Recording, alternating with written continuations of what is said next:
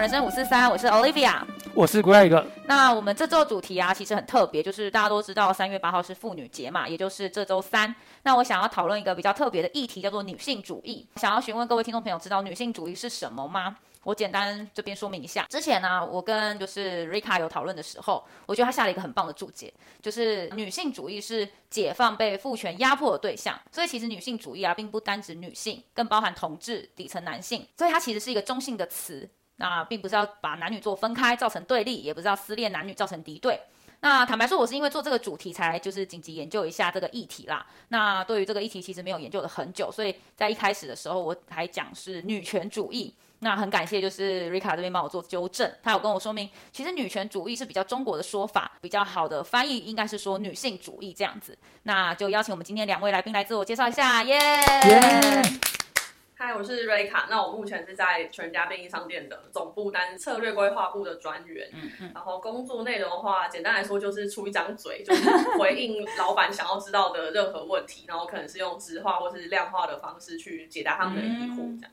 出一张嘴应该是很多人向往的工作，有点像智囊团的感觉。对对对对对。好，嗨，我是 Mary，今年二十二岁，我是一个华裔美国人。嗯。然后去年刚从美国大学毕业。对。然后去年八月来到台湾，在一间补习班当英文老师。好，谢谢两位来宾，那我们就准备进入正题喽。欢迎大家收听《职场人生五四三》。好，那一样就是在开聊之前，就是喝一下酒。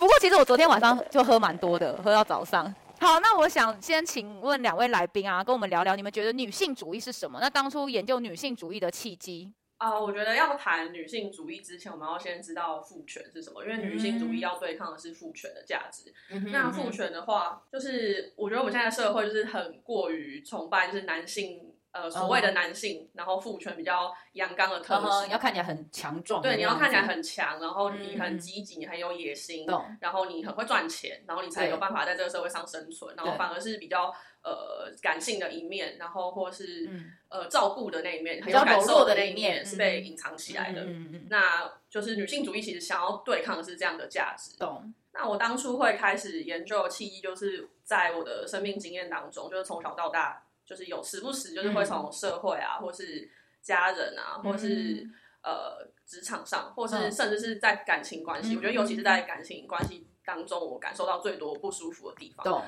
那这就是迫使，也不是迫使啊，就是促使我开始想要去解决这个不舒服，契机。对，然后开始想要去研究这件事情为什么会这么不舒服，然后才接触到女性主义。那我觉得我在研究的过程中给我很多的答案。嗯哼嗯哼。了解，Mary 这边呢？我觉得就是 Rick 你说的，就是真的有道理。就是如果我们要谈女性主义的话，嗯、我们就是要谈父权是什么，嗯、因为这两个东西都有很密切的关系。嗯、然后我可以谈一下我为什么就是研究女性主义。嗯、我觉得大部分的原因是因为我自己的身份，嗯、就是再加上我家庭背景，嗯、就是我小时候是从中国被两个妈妈收养的，嗯、然后。我们就是不是一般我们呃想呃想象的一个爸爸一个妈妈，你是两个妈妈这样子。对，而且他们都是白人，然后我跟我们、嗯哦、家庭是女同志的。对对对对对对对，很酷。对，然后我们就是住在美国的一个小镇，嗯、所以家乡的人口没有很多同志、嗯，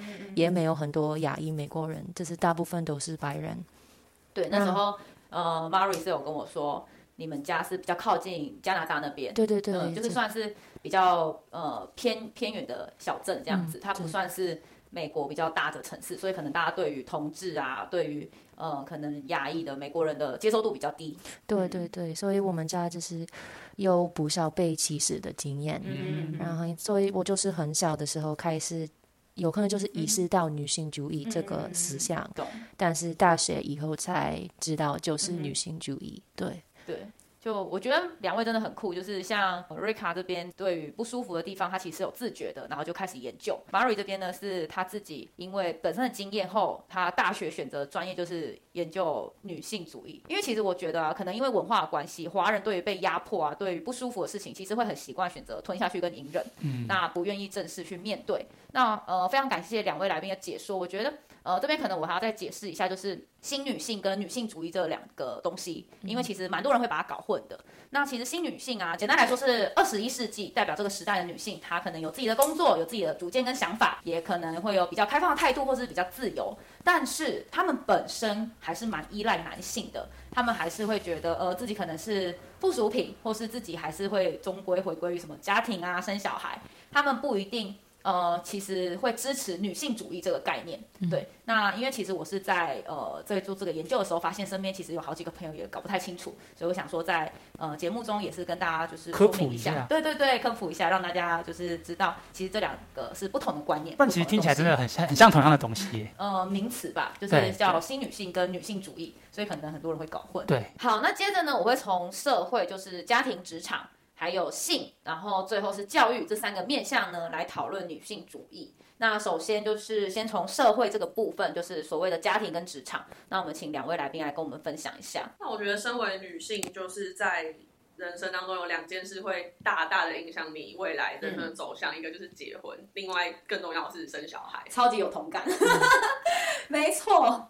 而且是你女生，你只要怀孕，就代表你有一段时间，你这就是必须得离开你的职场，离开你的工作，离开那些让你有成就感的地方。没错。然后是你回归家庭之后，你会工作跟家庭的蜡烛两头烧。然后这个时候，你的老公如果没有好好的帮助你的话，其实你是会非常的 劳劳心。如果不是好队友的话，对啊。而且其实我，呃，我觉得有一件事情我不太能接受，就是帮忙这件事情，就是很多人会觉得。男生是帮忙做家事，帮你换对，帮你带小孩，可是小孩是两个人泡奶，帮你照顾小孩。可是为什么就什么叫帮忙？因为你如果用“帮”这个形容词，感觉很像是还是有一个上对下的感觉，对，而不是平等的。对，就是今天应该是两个人一起做这件事情，这个是两个人要共同去完成的事情，而不是说用帮忙这件事。而且很多长辈也会有那种观念说啊，你老公已经有帮你，对对，已经很棒了，没错没错。然后你的这些不舒服，你就好像必须得吞吞下去，对。然后，或者是说你暂离职场一段时间，就一定会影响你未来的升迁、啊。没错，没错。然后你在家里育儿，可能也会有一些挫折，因为小孩的哭闹或是什么吃喝拉撒睡，其实都不是你可以控制的。嗯嗯、然后这时候妈妈就很容易产生一些忧郁的情绪。没错，这些都是女性在生小孩之后会遇到的很大、嗯、很大的挑战。嗯，对，我就是同意结婚跟生小孩这个两个、嗯、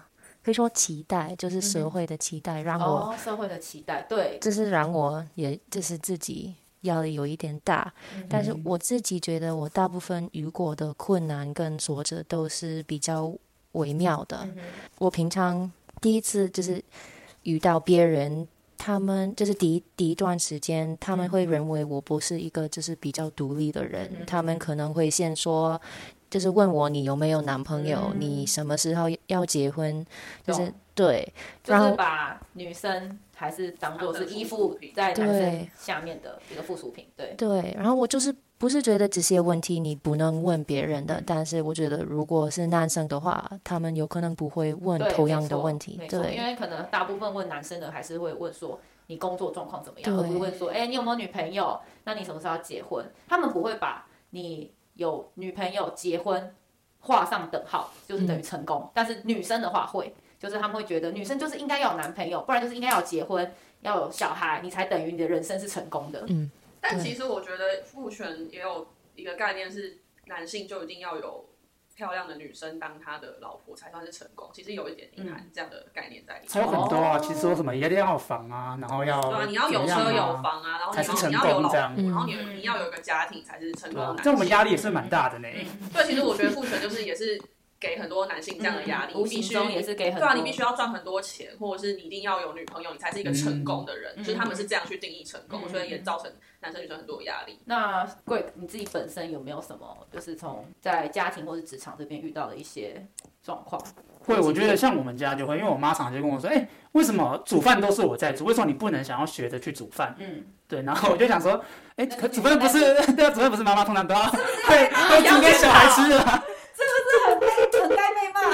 会啊，就觉得哎，然后不然就是感觉有时候在家，他就会说，就可能电灯坏，我想说那不然就叫别人来修嘛。嗯、那我妈就会说，哎，那、啊、你为什么男生都不会去修电灯？我想说，嗯，不是我的专业不是这个，我怎么会去会、嗯、会修这个东西？应该会要什么东西？感觉是对他们会，他们可能会觉得说，男生本来就应该会，会对你应该会修这些东西，而不是还要叫花钱请人家来修这样。嗯嗯对，而且煮饭跟水电这种事情都是透过学习形成的，就是没有分什么男女。我自己本身是呃在职场上有遇到深刻的经验，就是因为我我自己啊，对于呃工作的企图心比较强。然后当然也会希望能够当到主管职阶级这样子，但是我会发现，其实，在职场上，男生跟女生相较之下，女生会辛苦很多。嗯，就是如果一样要升成一个主任的话，男生其实偏容易，他们可能只要待得够久，然后在他的这个职位，可能他的事务都了解的够，那当然都是找到对的大腿抱，那他可能就可以当主管了。但女生可能她需要考量的东西就会很多。主管可能会跟你说：“哎，你有可能之后就要结婚，那如果你现在上去这个位置，那之后会不会会有影响？或是你经期会痛、会不舒服，然后你都你每个月都会请这个经期假，那这样子也会影响到，比如说我们要开会，我们或是要做一些什么 report 啊什么之类，你没有办法参与，那也会影响到你工作表现。那就是种种的条件考量下，女生其实要升主管会相较之下难很多，她受到的挑战跟就是大家会呃评论的东西。”会更多，社会还是有很多很多会遇到，嗯、女性主义可能没有这么落实的地方。那当然也不是说我们现在这样子简单的做分享，或是简单的一些经验，我们就能够就是讲得非常的完整，然后非常的透彻。但嗯、呃，我我觉得啊，用意就是我们可能先从自身的经验，就像嗯瑞卡这边说的，就是我们从自身的经验有发现不舒服的地方，那我们去。呃，研究我们去讨论，然后我们去发现之后，看有没有可以呃落实女性主义，然后也可以帮助身边的人更了解女性主义。那让我们就是可能社会啊、职场啊都能够更早的去落实这件事情。嗯嗯嗯。那刚刚有提到我们呃，接着会想来聊聊的是第二个面向，就是性这个部分。那就是一样，我们先请两位来宾来跟我们做分享。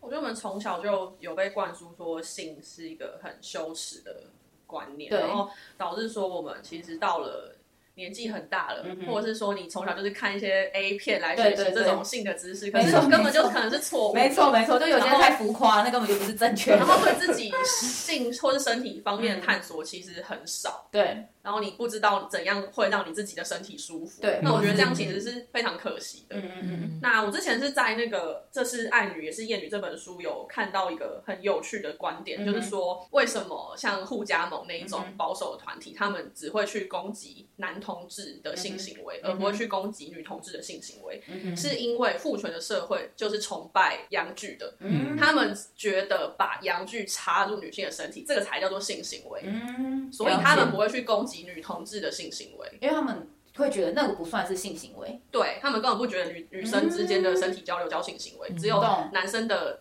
嗯、就男生的阳性的东西就应该要插入阴性的东西才叫做性行为。嗯、可是我们其实应该要对我们自己身体有更多的探索，是难道只有插入才叫性行为吗？嗯、对，我们自己爱抚自己，或者是。呃，眼神的交流，这种有爱的交流，难道就不叫做性行为吗？我觉得性行为应该是可以有更多面向去讨论的。了解。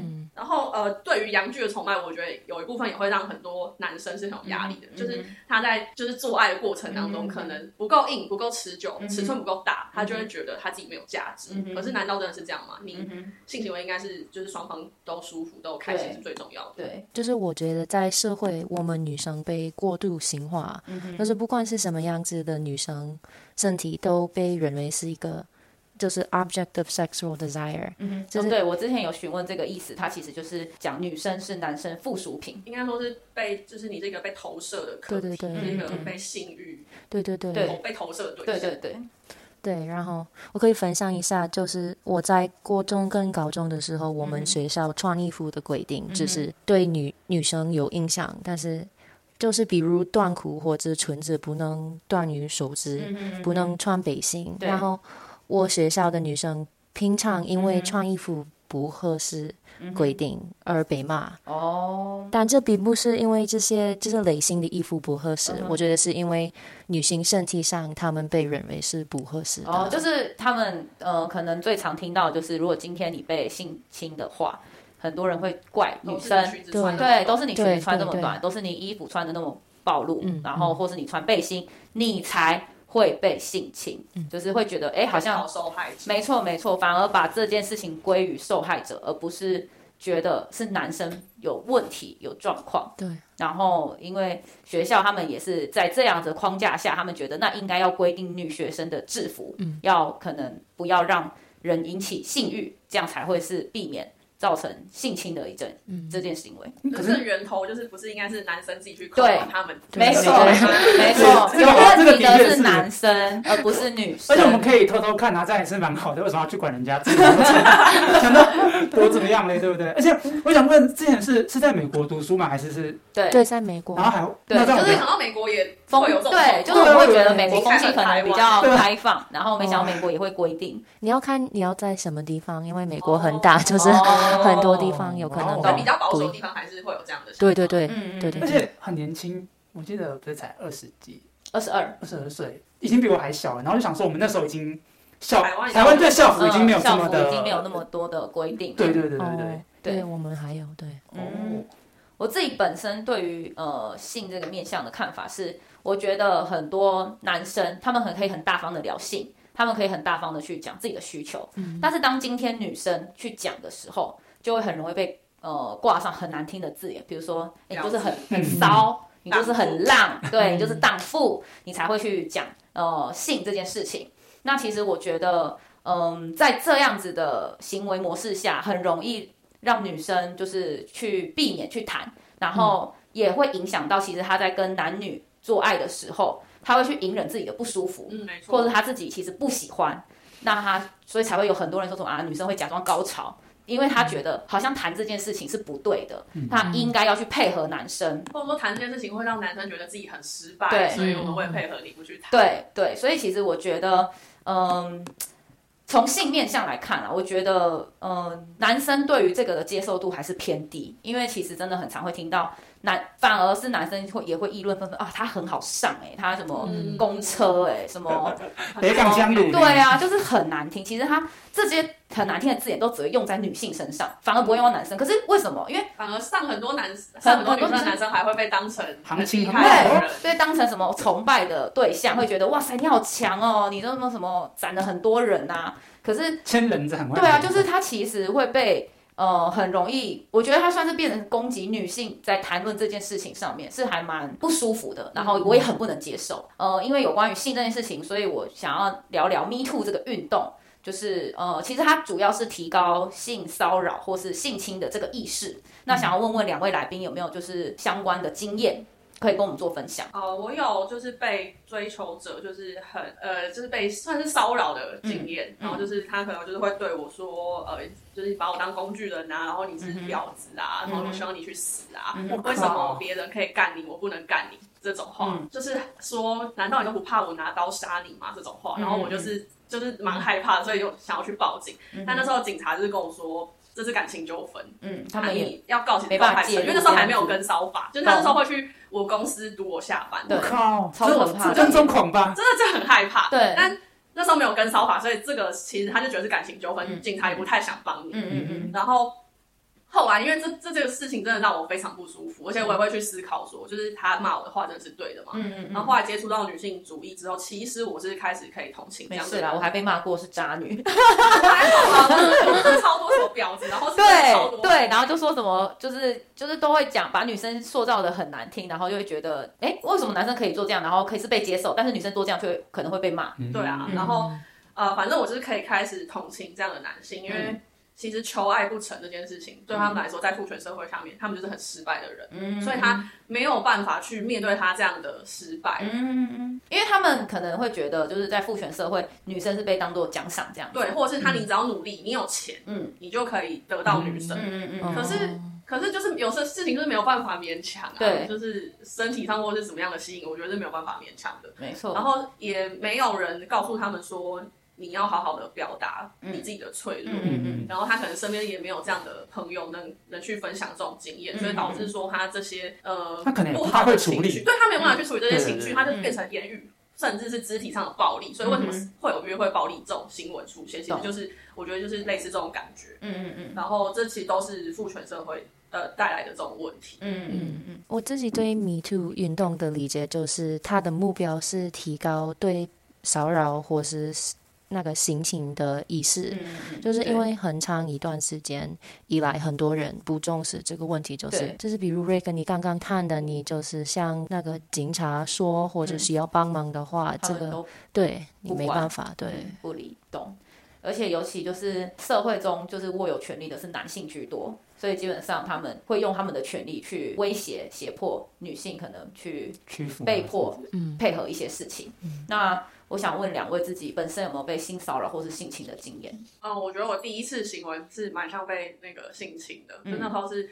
跟高中的那个男朋友，然后那时候我是蛮抗拒要跟他做这件事情，嗯、因为其实那时候你根本就你根本就不知道性探索是什么，嗯、然后你遑论你要去做这件事情，而且就觉得好像会很痛。嗯、然后那时候是第一次是在那个 YouTube，我不知道你们知不知道哦，就是套房，每次 约炮圣地啊，对对对，然后每次每次约会他都一直很想要摸我的身体，可是我是有点不舒服的，但是又觉得，然后你好像这样。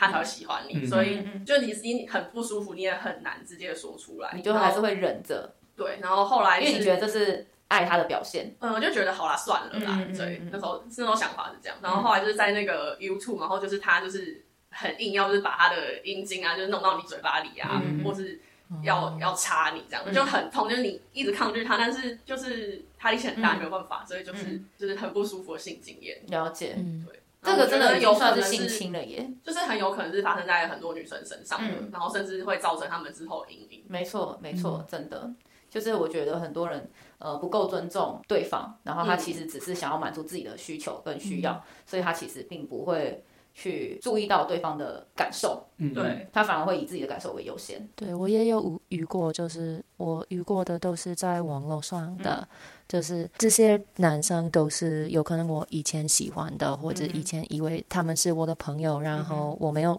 说我同意的话，然后他们就是给我看我不想看的影片或者照片这些，对对，就是不够尊重。对，我自己本身有被性骚扰的经验，而且是蛮多次的。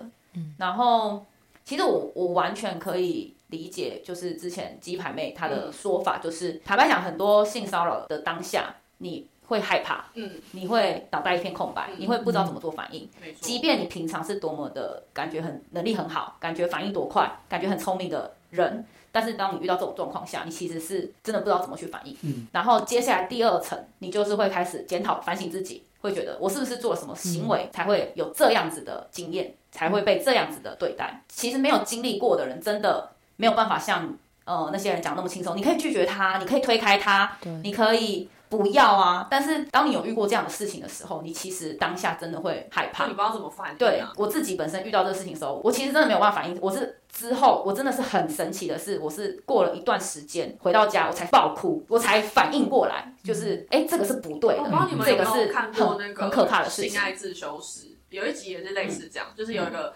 女学生她在那个公车上面，然后就是应该是有男生露屌，或是要在她身上。嗯，对对对对对。然后她其实也是当下是觉得没有什么，可是她回去之后觉得非常不舒服。对，然后才才会有一个类似那样的反应。对对对对对，才反应的过来。所以其实我觉得，因为有这样的经验，我更不能接受是很多女生，她们反而在看到女生经验经历这样的事情的时候，会去责骂。她会说：“你明明就是可以拒绝的，你明明就是可以怎么样怎么样怎么样。”对，然后呃。我觉得，如果同样身为女性，然后你反而还对女性这么的不友善，其实我是更不能理解的。好，那 最后一个面向呢，就是教育这一块。会谈到教育呢，是因为我觉得，不管是在家庭或是在学校，男生很常会被教育说，哎，你应该要很坚强。那你如果表现出软弱的样子的话，可能就会被骂是娘娘腔。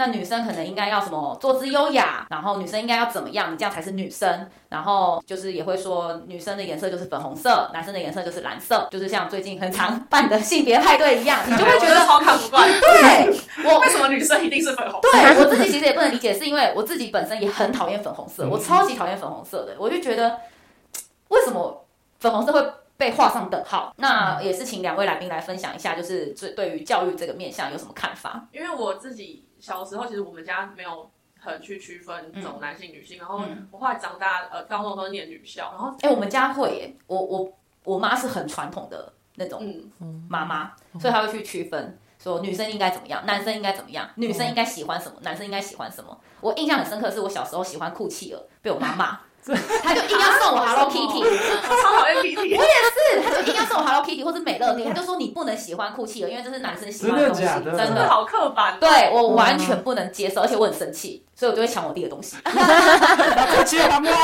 对对，好。小时候反而是因为我家都是男生，然后我就是很常接触男生的东西，嗯，然后但我妈我爸妈也不会去特别去区分什么，然后长大好棒哦，你爸妈好棒，长大又念女校，嗯，然后在。就是纯女生的环境当中，其实我觉得反而不会像之前国中的时候会有那种为了男生吵架的事情发生，嗯、就是在女生纯女生的环境当中，反而是很舒服、很自在的。然后也觉得你没有什么事情做不到，嗯、那你翻课本，你就是得女生去翻，没办法，嗯、因为没有男生。在那样的环境之下，反而是还蛮舒服的。然后是在大学之后遇到一些呃交往对象，然后他们是。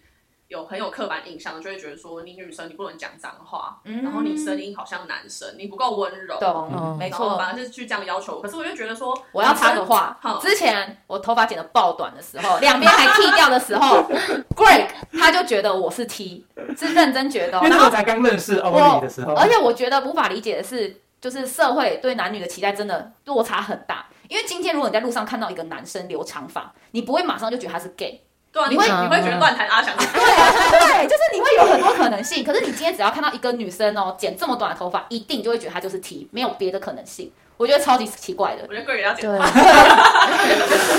我刚刚讲到哪里？抱歉，一直打断你。那我说，就是反而是大学之后遇到很多带有性别刻板印象的男生啦，然后我就就是那个时候开始觉得非常不舒服。就是你凭什么去规定说女生就应该要什么样子，男生就应该要这样子？然后我穿的，他觉得我穿的不好看，然后还去说。我觉得你这样没有男生会喜欢你，关你屁事！对啊，可是我的价值要由男生来帮我决定。没错，哎、欸，说到这件事，我也很有感。为什么女生的价值要由男生来决定？就是今天我单身是我的选择，不是我交不到，或是不是我没有对象，嗯、只是这是我的选择。没错、嗯。但是其实社会会觉得你不是可以选择的，你交不到一定是你有问题。对，对没错。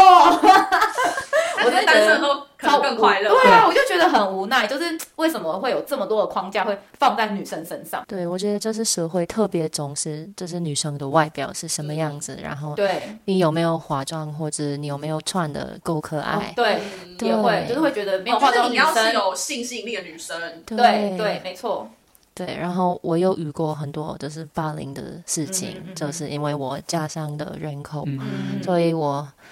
对，我还是目前不知道如何处理这些问题，因为就是不知道怎么去根治这样子的状况。对，对，因为这些就是被霸凌的事情让我就是印象深刻，所以我还是不知道怎么处理霸凌这件事情啊。其实我觉得小朋友他们其实很多想法是别人给给他的，嗯，就是他会呃，不管是老师还是长辈，他们可能会觉得。呃，小朋友什么都不懂，所以他们要跟他讲很多很多很多的观念想法。我觉得小朋友他们小时候其实是中性的，他们并不会觉得呃你应该要怎么样，你应该要怎么样，而是因为大人灌输他们这个想法之后，他们会觉得，哎，你好像跟我不一样，所以我们要去排挤你，我们要去霸凌。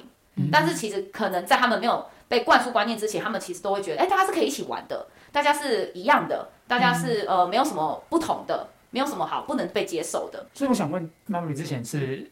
有被霸凌的经验，但是在美国吗？对，在美国。是为了什么事情？嗯，最早我可以记得就是国小二年级的时候，一个男生叫另外一个男生，他就是说你是 gay，然后就是回家那天，我跟我妈妈们问 gay 是什么意思，因为我很小，所以我就不知道这个字。然后他们跟我解释一下是什么意思，然后说有一些人就是有偏见，用这个字。的方式不是好的，对。然后我就是不应该理他们。嗯、但是那件事情让我很就是难过，然后我觉得我全部的同学他们跟那个人同意，嗯、所以这这件事情发生以后，我真的没有朋友，就是国中、哦、高中的时候，真的感觉没有朋友，没有人可以。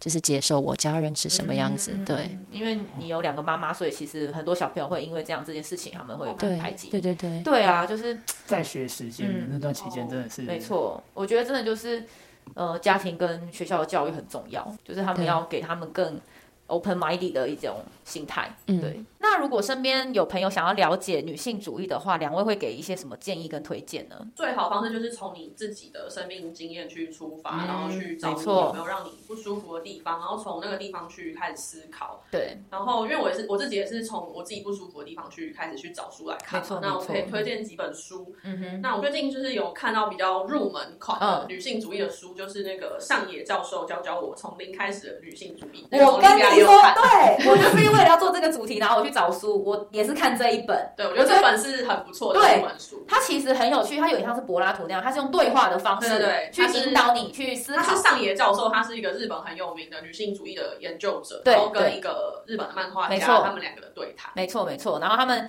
就是从母女关系啊、性啊、工作、恋爱去谈到说女性主义是怎么样的事情，就是从各个面向去谈。那我觉得这本是很不错的入门书。没错，没错。然后我自己之前也是呃去研究了厌女这个，嗯，这这个是什么概念？然后就是去。看了，这是爱女，也是厌女。然后这一本书是台湾的好几个教授的小论文集结而成的。哦、那也是从，也是有好几个不同的面向。就比如说，像是 PTT 上面这种丑女、丑女的主角，对对。然后或者是说我刚刚有提到的同性恋的，嗯。然后呃，各反正生活各种不同面向的，我觉得从这本书看也蛮有趣的，可以看到很多蛮就是不一样的观点。懂。然后另外一本是呃。叫做《红线：我的性记录》，嗯哼，然后是我也是我最近看的，是韩国作家洪承熙写的。那描写的是他自己非常私密的个人经验。他因为他的身份蛮特别，她是一个女巫。哦，她是一个女巫。对对，韩国有女巫，她好像有受到灵性的启发。对对对，她是一个女巫，然后她有当过性工作者，比较像是被包养啦。嗯，然后。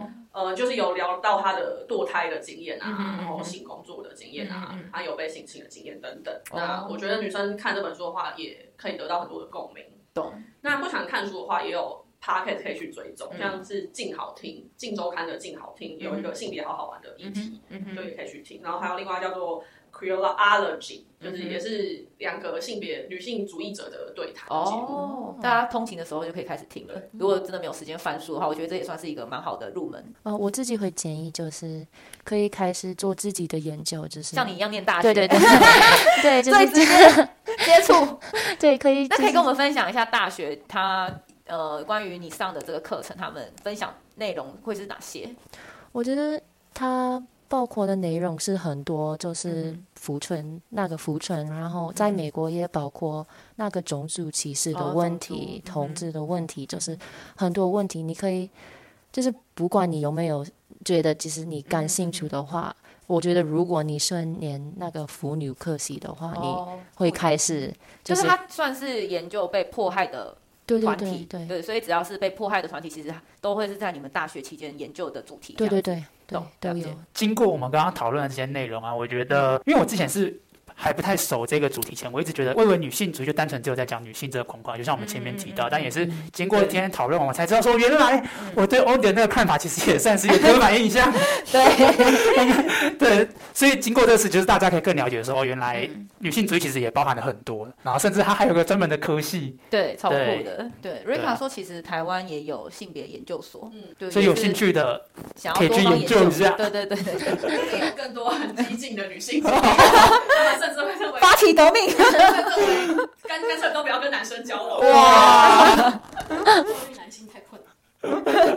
说教育男性太困难，我觉得呃，从因为我看上野教授教教我这本书里面，我获得一个呃有点醍醐灌顶的一个观念，就是因为在社会上，男生是既得利益者，对他们不会觉得。他们得到的东西是，他们会觉得理所当然的，他们不觉得这个是需要。像你觉得你妈妈帮你煮饭，对对对，他们不会觉得说他们可能需要去争取什么权利、什么东西，嗯、对，因为他们其实，在社会呃这个框架影响下，跟他们的社会期待之下，对他们其实很习惯。那第一要他们承认。